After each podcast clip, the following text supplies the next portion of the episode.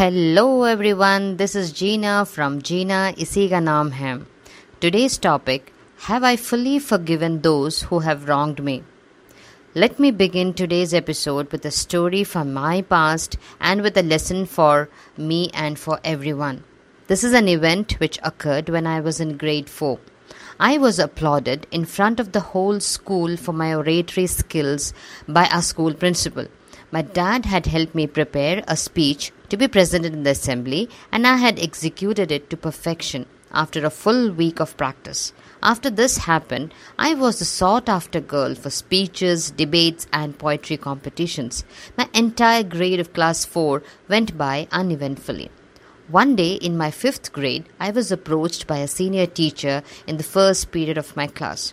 She asked me to mug up an entire poem of several pages to participate in that same very day's poetry competition. It was because the child to whom the task was assigned was absent. So she chose me. I tried saying no, but she insisted. She excused me from the entire day's class and gave me a silent room to sit and learn that poem, which had to be presented the very same day in the seventh and the eighth period. I reluctantly started learning the poem by heart, but by the time of the competition, I could not complete learning it. I went out there, couldn't utter a word after looking at the whole school who had come together to witness the competition. I stood there frozen for some time. Then I started reciting from memory the beginning of the poem. But I couldn't say more than a few stanzas. I started fumbling. I felt ashamed to be standing there and not doing a good job of which I was expected to do. Many from the crowd booed and made fun of me as I was standing there and was not able to recollect the forgotten stanzas from the book. I rushed towards the backstage and started crying inconsolably. Some of my friends tried to cheer me up, but I was so sad and badly hurt that I was miserable. This teacher who gave me this task was nowhere to be seen. She met with me the following day and scolded me for not doing a good job. I was shocked at her behavior. She had spoilt my reputation and broken my confidence. Now, mostly everyone in school teased me for the debacle that happened. Hardly anyone remembered the same me and my stellar performance just a few months ago. Slowly and slowly, the fear started settling in. I started believing that I was incapable of any more public speaking. I gave up.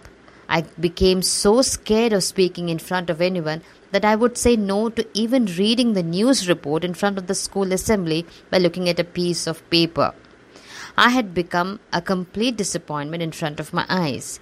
Even my dad was unable to snap me out of this feeling. Years went by. I let this opportunity take over me and let any other opportunity of public speaking pass by.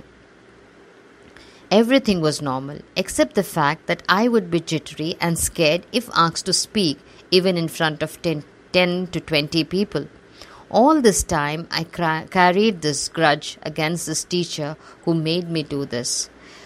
When I became a psychologist, I understood that I had to release the pain that I carried and mold these emotions into a narrative of healing. At that moment, forgiveness began, began to blossom. I discovered that forgiveness was not just an act of letting go, but a profound acceptance of imperfections. I experienced a newfound sense of freedom. Today, I am a living example of the profound impact forgiveness can have on one's well being and the harmony of human connections. Forgiveness is a complex and transformative concept that holds immense power in the realm of mental health. As a psychologist passionate about fostering mental well being and dismantling the stigma surrounding mental health care, exploring the notion of forgiveness is both intriguing and relevant. This episode, I'll delve into the psychological aspect of forgiveness, examining how it contributes to personal growth, healing, and the overall improvement of mental health. Let's understand forgiveness. Forgiveness is not a simple act of pardoning or forgetting. Rather, it involves a profound shift in perspective and emotional response. From a psychological standpoint, forgiveness is often described as a conscious, deliberate decision to release feelings of resentment or vengeance toward a person or group that has caused harm.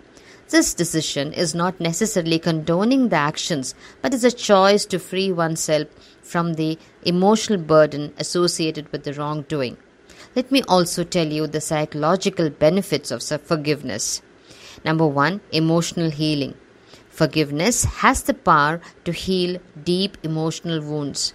When individuals hold on to grudges or resentment, it can contribute to prolonged stress, anxiety, and even depression. By choosing to forgive, individuals release these negative emotions, paving the way for emotional healing and resilience. Number two, improved relationships. Forgiveness plays a vital role in the realm of interpersonal relationships. It allows individuals to move beyond conflicts, fostering understanding and empathy. In the context of parenting and other relationships, forgiveness can contribute to a healthier and more harmonious environment. Number three, personal growth.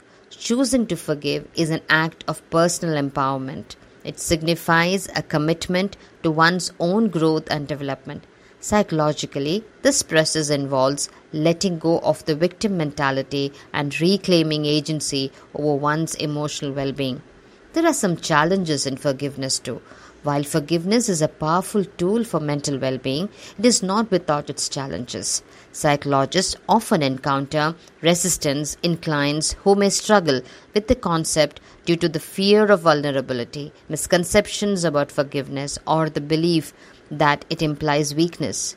Overcoming stigma through forgiveness in this broader context of mental health advocacy, the concept of forgiveness aligns with the mission of destigmatizing mental health care. By promoting forgiveness as a positive and transformative psychological process, we contribute to a more compassionate understanding of the human experience. Let me conclude by saying that from a psychological perspective, forgiveness emerges as a dynamic and multifaceted process that holds the potential to positively impact mental health.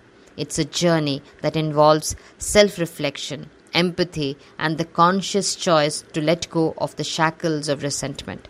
By embracing forgiveness, individuals can not only experience personal liberation but also contribute to building a society that values emotional well being and understanding.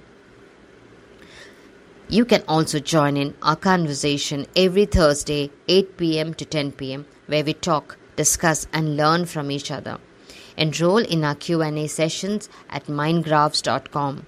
You can also share your invaluable insights with me on 7012 878 353 and if it resonates with me, I'll surely include them in my podcast. In my next episode, I will be discussing that do I love and accept myself as I am? This is Gina signing off from Gina Isiga Naam Hai.